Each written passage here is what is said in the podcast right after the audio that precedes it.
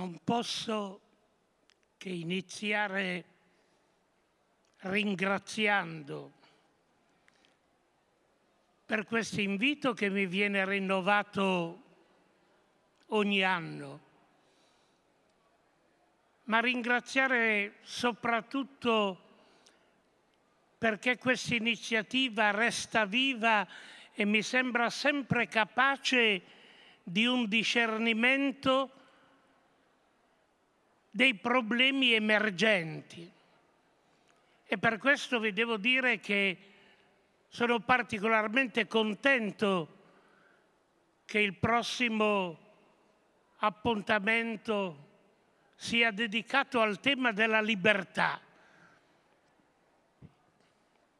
Noi diamo per scontata la libertà, soprattutto in Occidente, come una delle grandi acquisizioni della modernità.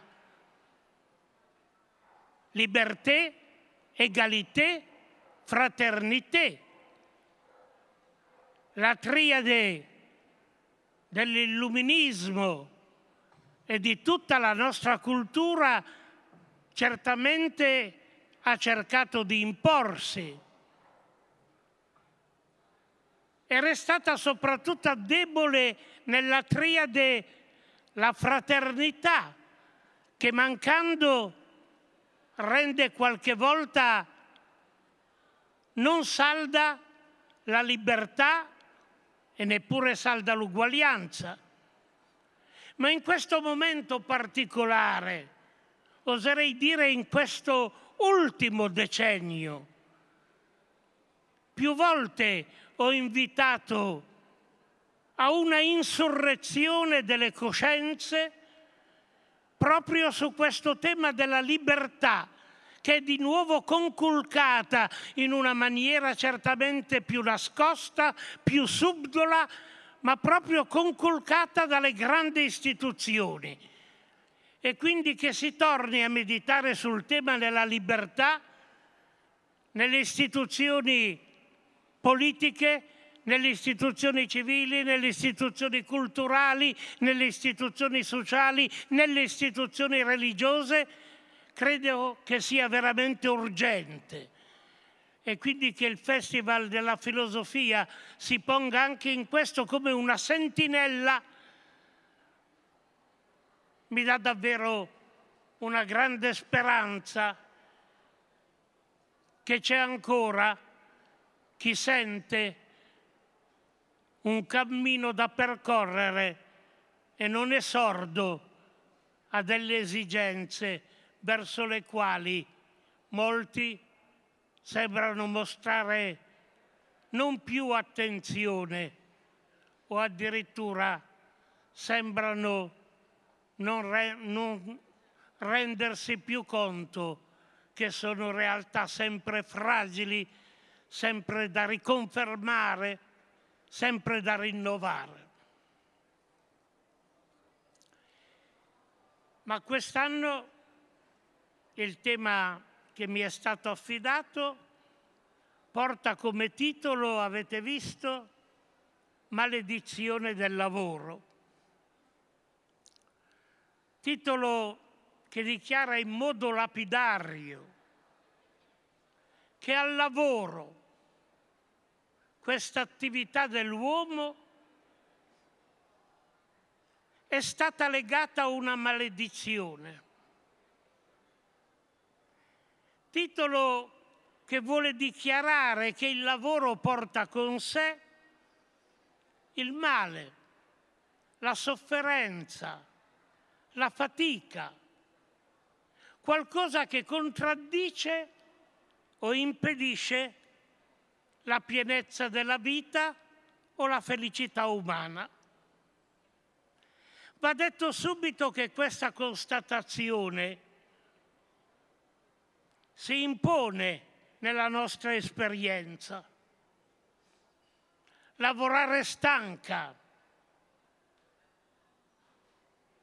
è un'espressione popolare, non a caso diventata il titolo di una raccolta di poesie di Pavese, un uomo della mia terra che osservava bene il lavoro dei contadini. Lavorare stanca, perché lavorare può essere alienante.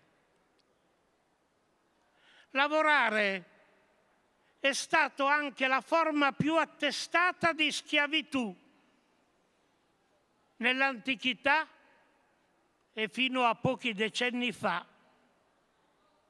Lavorare può abbreviare la vita e portare la morte. Ma certo nel contesto della nostra cultura questo titolo Maledizione del lavoro deriva da una certa lettura di una pagina molto conosciuta del grande codice dell'Occidente, la Bibbia. Mi riferisco al testo in cui si narra che dopo la disobbedienza di Adam, dei terrestri, o meglio, quando l'umanità non rispettò più la legge del limite e volle comportarsi come un soggetto che vuole tutto e subito, questo è il significato del racconto primordiale, quel racconto mitico che purtroppo molti hanno pensato e continuano a pensare che sia davvero il voler semplicemente mangiare una mela. Ma dopo quel fatto il creatore diede una condanna che si abbatté soprattutto sul lavoro della terra. In quella prima pagina della Bibbia facciamo attenzione quando l'umanità passò questo limite, volle tutto e subito e volle pensare che non c'era qualcosa che poteva essere legge, limite per lei, non l'umanità fu maledetta, ma fu maledetto il lavoro della terra. Sta scritto, maledetto il suolo per causa tua, con dolore ne trarrai il cibo per tutti i giorni della tua vita. La terra produrrà per te spine e cardi, o mangiatore di vegetali. Con il sudore della tua fronte mangerai il pane finché non ritornerai alla terra o terrestre. Non a caso questa maledizione viene ripetuta con espressioni analoghe più forti dopo l'assassinio di Abele da parte di Caino. Siccome la terra che era coltivata dall'agricoltore Caino ha bevuto il sangue, attenzione, il sangue della vittima che era un pastore Abele, allora la terra rifiuta la sua fertilità e richiede un lavoro faticoso. Questi sono miti e questo mito biblico vuole innanzitutto dirci che il lavoro insieme alla terra porta in germe la sofferenza, la fatica, la maledizione, quando l'umanità viola la terra, nega la fraternità, contraddice la vita. E detto questo faccio appello alla vostra attenzione perché credo che molti di voi sono abituati a una lettura millenaria che interpreta la fatica del lavoro come conseguenza di quello che veniva detto il peccato originale. Questa pagina attenzione della Bibbia che vi ho citato in realtà non ci parla di un tempo in cui il lavoro è diventato maledizione. Un tempo mitico in cui il lavoro invece non era fatica, ma è una pagina che vuole rispondere a una semplice domanda che gli umani si ponevano qualche millennio fa. Tutti gli umani si ponevano dei problemi. Il primo, perché la morte? Un altro quesito, perché il lavoro è faticoso? Un altro quesito ancora, perché tra maschio e femmina c'è attrazione e nello stesso tempo c'è lotta, c'è guerra? Perché c'è guerra tra classi sociali, allora i pastori e gli agricoltori? E hanno dato risposte mitiche. E la risposta per il nostro tema è siccome l'essere umano stravolge il lavoro, non sa assegnare al lavoro dei limiti, fa del lavoro uno strumento di sfruttamento e oppressione degli altri, siccome fa del lavoro un mezzo per il proprio arricchimento e per accrescere il proprio potere in un'ottica di amore egoistico di sé, senza riconoscere gli altri nella loro uguale dignità, ecco allora che il lavoro diventa maledetto. Questa è la lettura, se volete, più comune che si è fatta, tradizionale. Ma se si leggesse meglio la Bibbia, si vede che proprio in quelle prime pagine c'è un'altra visione del lavoro. Addirittura all'interno del piano creazionale da parte di Dio, Dio affida un compito all'uomo che sarà creato. Questa creatura che lui farà che lui vuole come un partner davanti a sé, dovrà dominare la terra, dovrà dominare l'animalità, a cominciare dall'animalità che è in lui, a somiglianza di ciò che Dio ha fatto sul caos primordiale, da lui trasformato in un mondo ordinato. Ed ecco allora che come l'essere umano, il terrestre, è creato, il creatore gli rivolge una parola di benedizione e gli precisa che il suo compito dovrà essere un compito di co-creatore, partecipe dell'azione di Dio.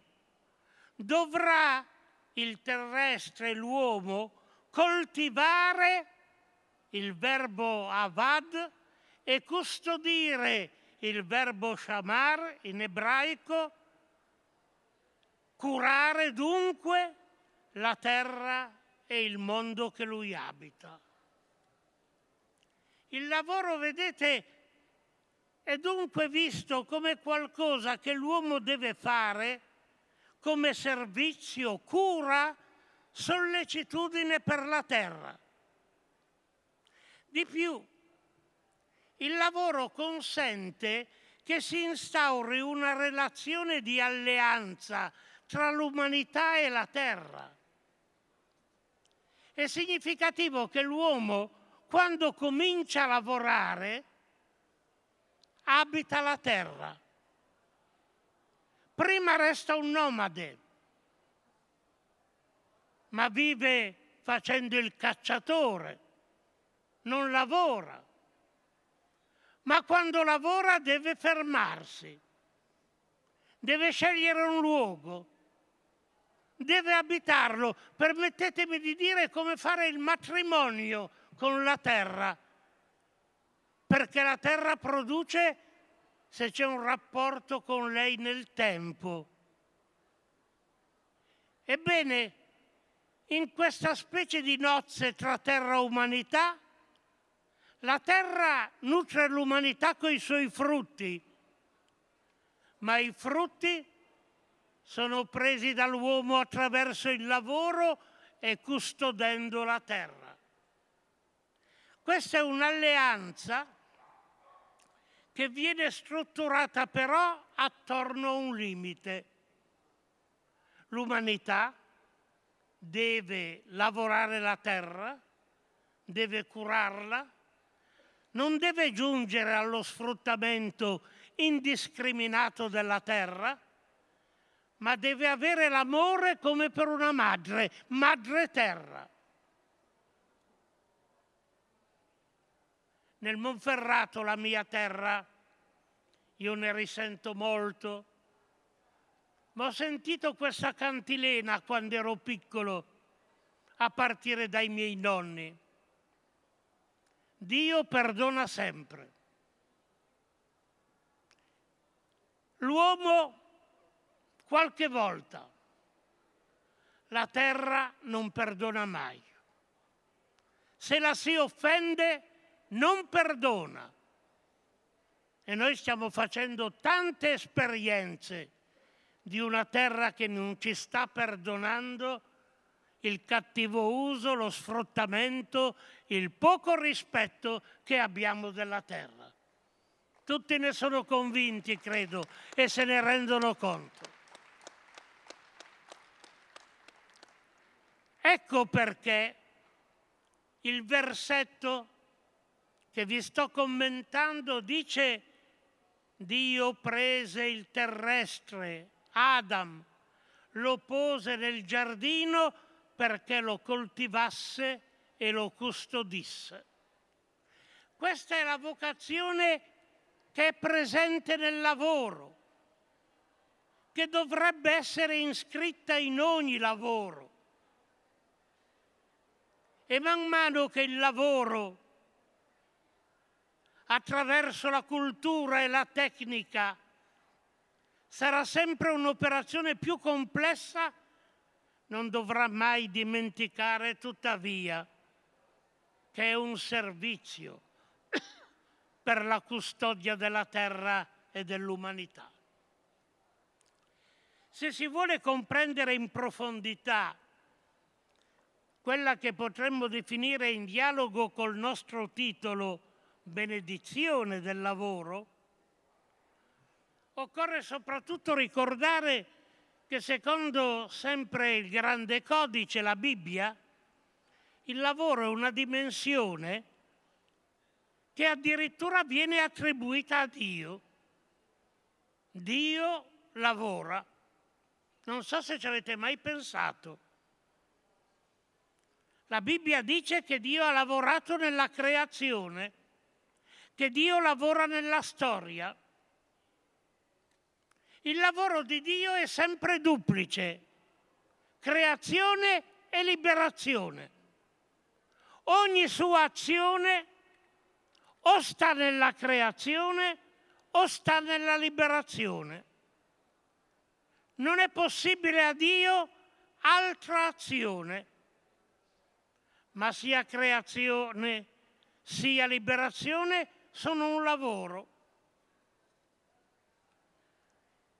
E l'azione di Dio, del Dio di Israele, creazione o liberazione, è veramente un'azione che dà una specificità al Dio di Israele, al Dio cristiano, rispetto a tutte le altre religioni, nelle quali Dio o gli dei sono autosufficienti vogliono il lavoro degli uomini al loro servizio. Loro non lavorano. Non a caso i potenti dell'antichità erano quelli che non lavoravano. Il mondo antico si divideva tra quelli che lavoravano e quelli che non lavoravano. I potenti, i faraoni, i re non lavoravano e invece gli altri lavoravano in situazioni diverse fino alla schiavitù. No, vedete, il Dio di Israele non è tiranno, non richiede che gli uomini lavorino per lui o facciano qualcosa per lui. Questo l'hanno inventato le religioni. Ma Dio si è mai sognato che noi uomini facciamo qualcosa per lui. È il suo amore per noi che è effettivo, storico ed è lavoro. Perché noi viviamo in pienezza. Comprendiamo allora perché Gesù nel quarto Vangelo sia giunto ad affermare il Padre mio, Dio, lavora ancora e anch'io lavoro. E i racconti della creazione, certo sono mitici, ma in questa loro veste ci rivelano verità non immediatamente evidenti. Il fatto che Dio lavori, per esempio, è manifestato anche nella conclusione del racconto creazionale dove si legge nel settimo giorno Dio concluse il lavoro che aveva fatto e cessò il settimo giorno da ogni lavoro. Non è un versetto ingenuo, perché in questo versetto che risale almeno a più di 3.000 anni fa, si vuol soprattutto dire che nella creazione è innestato il riposo, non solo il lavoro.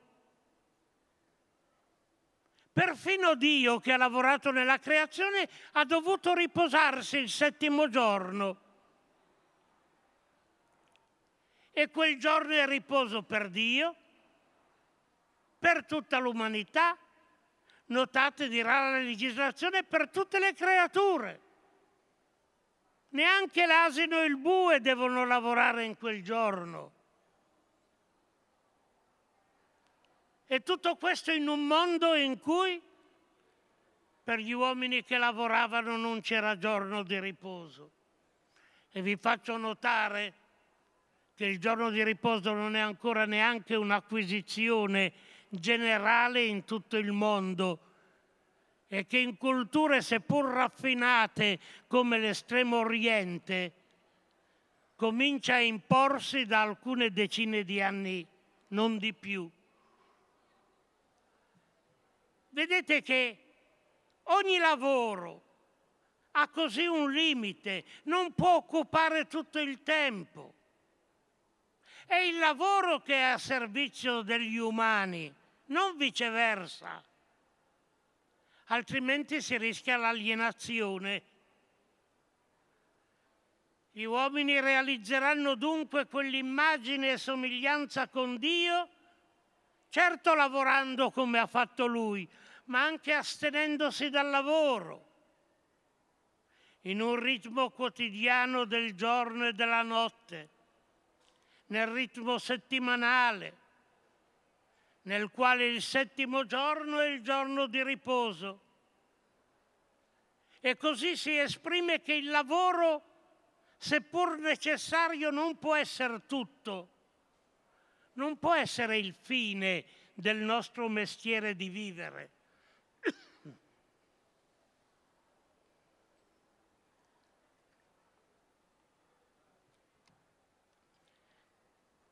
L'essere umano vive non solo di lavoro, ma anche di gratuità, di riposo, di ozium, come dicevano gli antichi, i quali ben sapevano che il lavoro più importante ed essenziale è quello di diventare umani. Quello è il lavoro più importante che spetta a tutti noi, diventare umani. Proprio l'astenersi dal lavoro diventa necessario non solo per riposarsi, ma per imparare a guardare, contemplare, giudicare il lavoro fatto e poter così fare sull'esempio del creatore che alla fine di ogni giorno, guardando quel che aveva creato, diceva è bello, è cosa buona, è tov, è cosa molto buona, tov meod. L'umanità ha trovato la terra, la natura, non l'ha prodotta, ma la cultura a partire dalla coltivazione del suolo è stata l'invenzione nostra, grazie alla nostra capacità creativa, affidata alla nostra responsabilità, alla nostra abilità lavorativa e tecnica.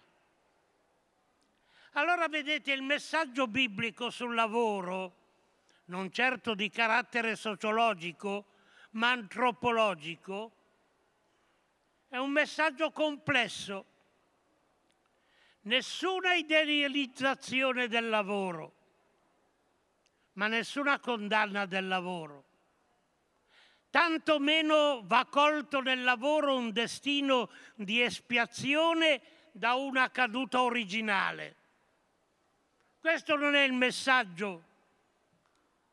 Queste sono immagini perverse di Dio e dell'essere umano che hanno attraversato i secoli ma di cui dovremmo vergognarci. Ma a questo punto vorrei mettere in evidenza alcune polarità riguardanti il lavoro. La prima, lavoro, gioia e fatica. Nella lingua ebraica in cui è composta la Bibbia, il lessico riguardante il lavoro è vario e significativo. In italiano noi abbiamo solo la parola lavorare, in ebraico ne abbiamo diverse.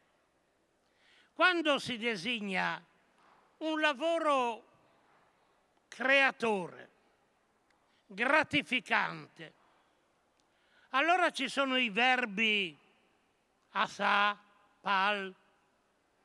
Quando invece si indica il lavoro come necessità, fatica, sofferenza, ci sono altri termini, Amal, Izzabon.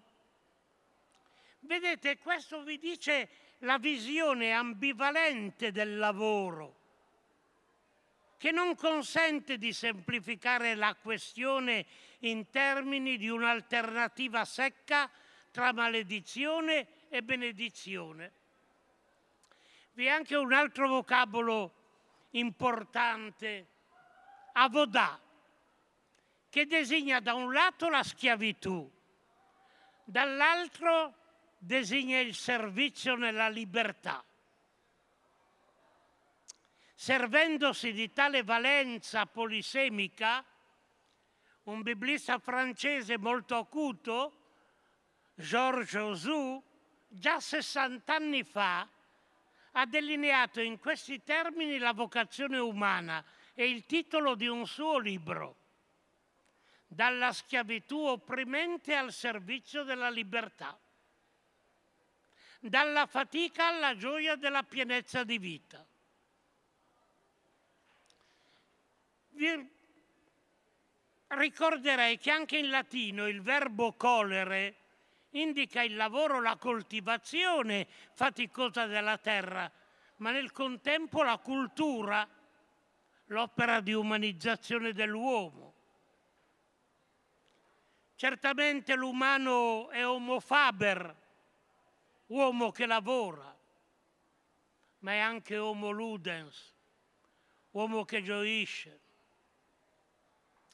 Harvey Cox ha potuto scrivere per sua natura l'uomo è una, è una creatura che certo lavora, organizza, ma canta, danza, racconta storie, celebra, prega. Come già accennavo in precedenza, insomma, il messaggio che ne consegue è molto evidente. Non si può pensare al lavoro senza pensare al riposo e alla festa. Si lavora certo, ma per godere del lavoro fatto. si deve saper riposare, si deve saper condividere il frutto del lavoro, si deve soprattutto saper fare festa insieme. Pensate che cos'era in questi giorni, io non posso dimenticarlo, cos'era la festa della vendemmia. Era la raccolta dei frutti di un anno di lavoro, e lavoro faticoso quello della vigna, ma poi la festa della vendemmia. Era un canto continuo, da una collina all'altra, Certo, oggi la tecnica, le macchine danno un altro sapore e soprattutto per me, sono tornato nei giorni scorsi tra le mie colline, non più a vendemmiare perché non ne ho più le forze, ma almeno essere testimone, oimè, sono i macedoni che fanno la vendemmia, sono i migranti, neanche più noi. Però attenzione, è pur sempre la gioia del raccolto. Ecco allora che quel precetto del settimo giorno non è solo far posto al non lavoro, ma è far posto alla gioia. È così che la dimensione della necessità del lavoro, del provvedere ai bisogni della vita, il cibo, la casa, i vestiti, c'è del posto alla dimensione della gratuità e della libertà, perché si lavora per essere liberi anche, anche sovente se molti devono lavorare nell'alienazione e nella schiavitù. Chi lavora sa che in ogni occupazione è insita la fatica, sforzo e dolore che ci sono dei lavori usuranti che abbreviano la vita, altri che ne minacciano la qualità e addirittura producono la morte. Ma nessuno può sentirsi esente da questa condizione. Si deve avere il coraggio di dire che tutti devono lavorare, perché chi non lavora vive in una condizione che è un oltraggio al misconoscimento della fatica di quelli che lavorano. Nel lavoro vi è la finalità di essere a servizio delle relazioni umane. Pensateci bene, perché si lavora? Per procurare cibo a chi viene al mondo e non può ancora procurarsi cibo per provvedere al sostentamento di quanti nella loro fragilità non possono farlo per costruire una comunità in cui il debito dell'uno verso l'altro sia il servizio, la cura, la solidarietà, l'aiuto concreto. Tutti noi abbiamo consapevolezza di genitori che hanno lavorato per metterci al mondo, per farci crescere, per portarci all'età adulta, in quello spazio che chiamiamo famiglia e nel quale la tavola significava sempre la condivisione dei frutti del lavoro. Chi non lavora non mangi, afferma un adagio popolare, significativamente confluito anche nel Nuovo Testamento, al quale si richiama l'Apostolo Paolo nella comunità cristiana. Sulla tavola che condividiamo non ci sono mai solo i frutti della terra, ma c'è tutto ciò che ci viene dato come frutto del lavoro umano, della cultura. A conclusione di, dell'abbozzo di questa polarità lavoro, riposo, festa, vorrei evidenziare proprio per questo la necessità, la gloria, io la chiamo, di un giorno di riposo sabato per gli ebrei, domenica per il mondo occidentale, ormai post-cristiano. E si faccia attenzione a quel che voglio dire, non semplicemente un giorno di riposo settimanale, ma un unico giorno di riposo per tutti. Oggi le necessità del consumo e del mercato richiedono e riescono sempre a ottenere la soppressione dell'unicità del giorno di riposo e di festa. Ma questa è una barbarie, un misconoscimento della dignità delle persone e della comunità umana. Se non c'è un giorno di riposo per tutti, come potrà esserci l'incontro festivo condiviso? Come ritrovarsi insieme per rinforzare le relazioni, rinnovare i legami sempre più sfilacciati? Il riposo e la festa, collocati in un unico giorno, sono a servizio dell'essere umano, è una questione antropologica, non una questione religiosa. È innanzitutto antropologica, riguarda la qualità della vita umana. E chi la chiede dovrebbe chiederla a servizio dell'uomo, altrimenti quando ci incontreremo? Se non c'è più un giorno sinfonico in cui poterci ritrovare.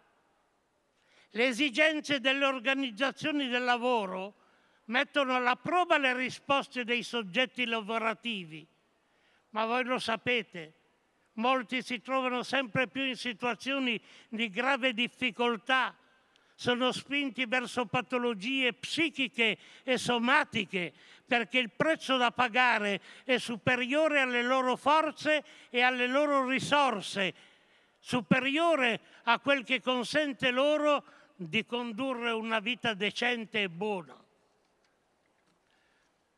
Riguardo al lavoro vi è un'ulteriore polarità da esplorare brevemente, quella tra idolatria e libertà o al suo interno la specificazione tra giustizia e ingiustizia.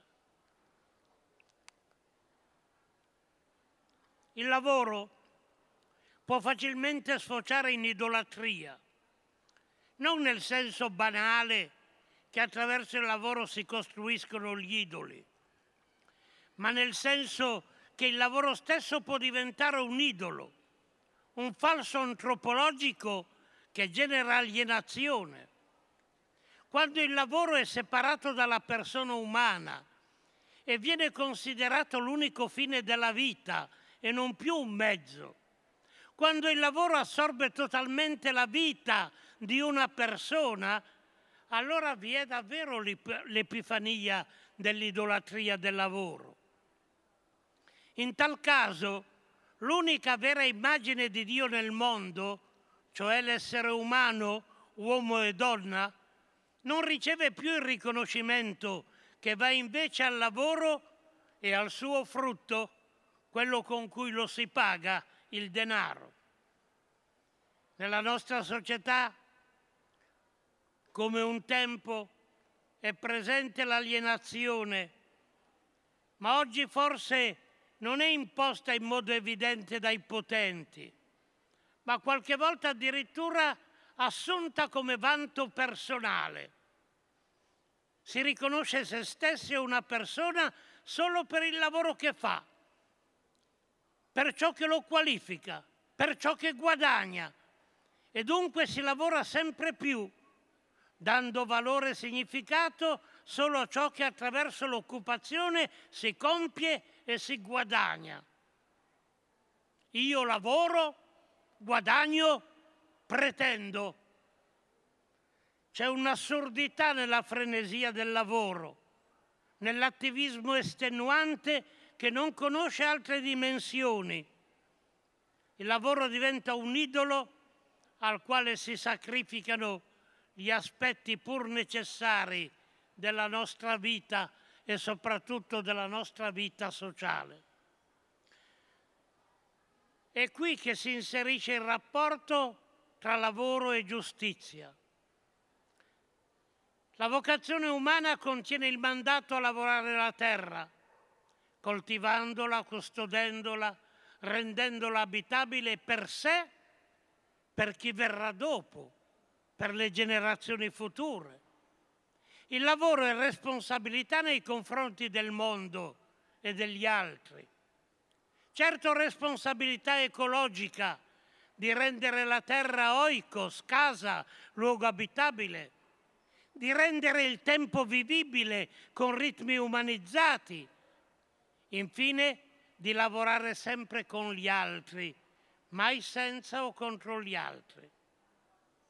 Quando il lavoro invece è un sacrificio all'idolo della produttività, allora rende schiavo il lavoratore, gli toglie il respiro, secondo l'espressione biblica. E allora regna l'ingiustizia, che proprio nel lavoro si attesta facilmente, con le evidenti ricadute sociali. Sempre invece occorre coniugare lavoro e giustizia, e ciò avviene quando il lavoro è ordinato alla solidarietà, alla costruzione umana della polis, della società. Per questo la Bibbia è attraversata da invettive profetiche contro l'ingiustizia, dai testi antichi dei profeti fino a quelli degli apostoli. Nel lavoro va sempre espressa e riconosciuta la dignità della persona umana, mai riducibile a forza lavoro o come oggi qualche volta sento affermare risorse umane. Non opprimere i poveri con lavoro alienanti, non defraudare gli operai del salario, riconoscere i diritti degli stranieri e il loro lavoro, non finire per adorare il frutto del lavoro, il denaro, che significativamente Gesù chiamava mammona, cioè Dio della menzogna. Questi sono alcuni avvertimenti che risuonano contro i ricchi e i potenti di questo mondo. Vorrei solo ricordarvi una forte reprimenda di Geremia all'indirizzo del suo re, il re di Gerusalemme. Guai a te, che ti sei fatto una casa sull'ingiustizia e ti sei costruito i tuoi appartamenti grazie all'oppressione perché hai fatto lavorare tanti senza pagarli come dovevi.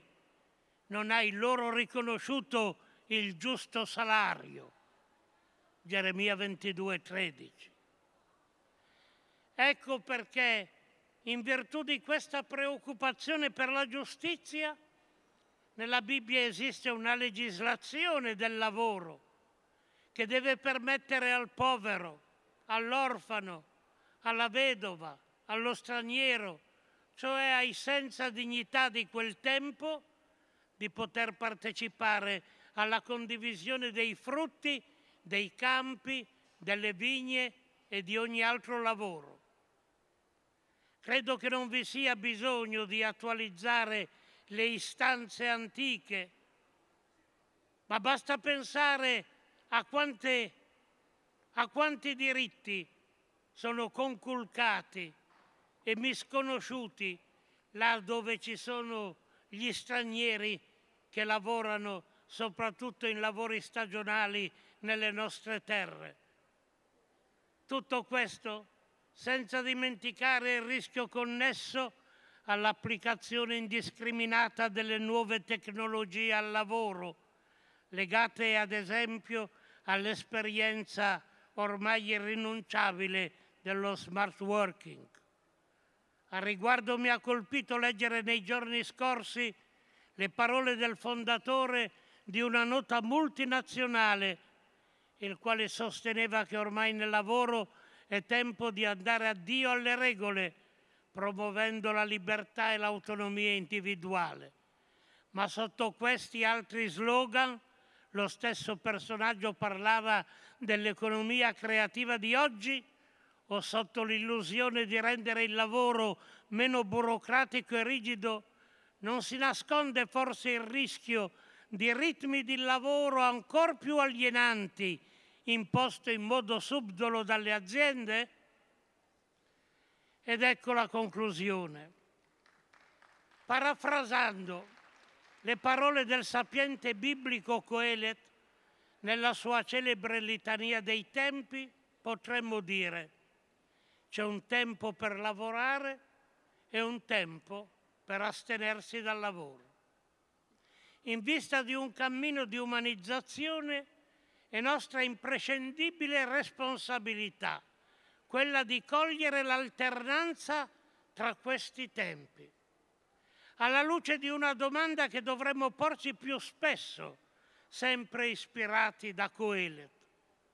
Quale guadagno, senso c'è per l'essere umano in tutta la sua fatica con cui si affatica sotto il sole? O ancora, per chi? Per che cosa lavoro e mi affatico?